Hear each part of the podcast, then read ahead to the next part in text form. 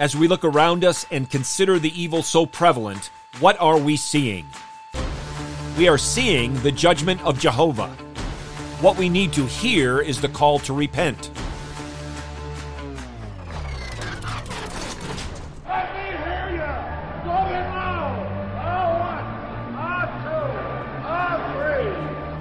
Let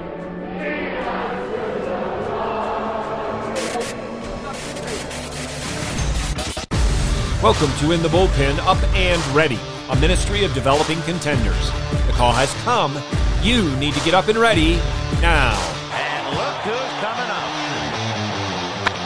High fly ball into right field. She is gone. The book of Joel is filled with prophecy about the judgment of God. Gnawing locusts, swarming locusts, creeping locusts had devoured. A fierce and mighty nation had invaded, and food was ruined, dried up, and destroyed. The Almighty was visiting Judah with doom and destruction for their sins. Yet, in the midst of all of this, Joel records these words in chapter 2, verses 12 and 13.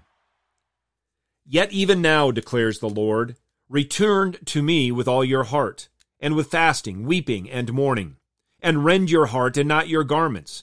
Now return to the Lord your God, for he is gracious and compassionate, slow to anger, abounding in loving kindness, and relenting of evil. Yet even now, even though your sins had been abundant and judgment terrible, yet even now the God of glory, who is gracious and compassionate, says, Return to me with all your heart. Jehovah, who is slow to anger and abounding in loving kindness, promises to relent from his judgment when people turn from their wicked ways in repentance and return unto the Lord in faith and obedience. Later on in this book, the promise of deliverance, blessing, and God the Holy Spirit being poured out is clearly proclaimed. Faithful prophets, apostles, and ministers throughout time have called sinful people to repentance in Old Testament times and in New Testament times. When John the Baptist began his public ministry, his first words were, Repent, for the kingdom of heaven is at hand.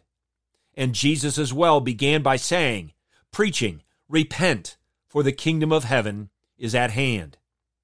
When preaching his sermon at Pentecost, Peter was asked, What shall we do? And he said to them, Repent.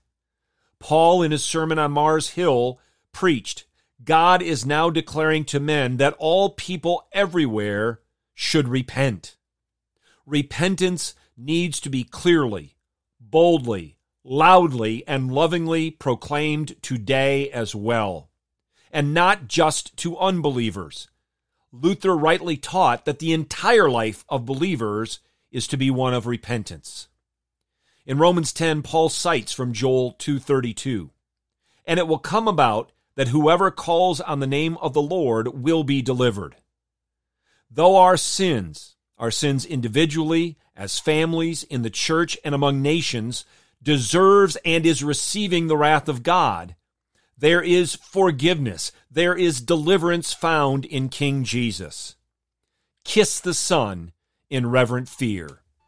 Get your eyes up, fixed on Jesus, the author and perfecter of faith, and be ready to deny yourself, take up your cross, and follow him.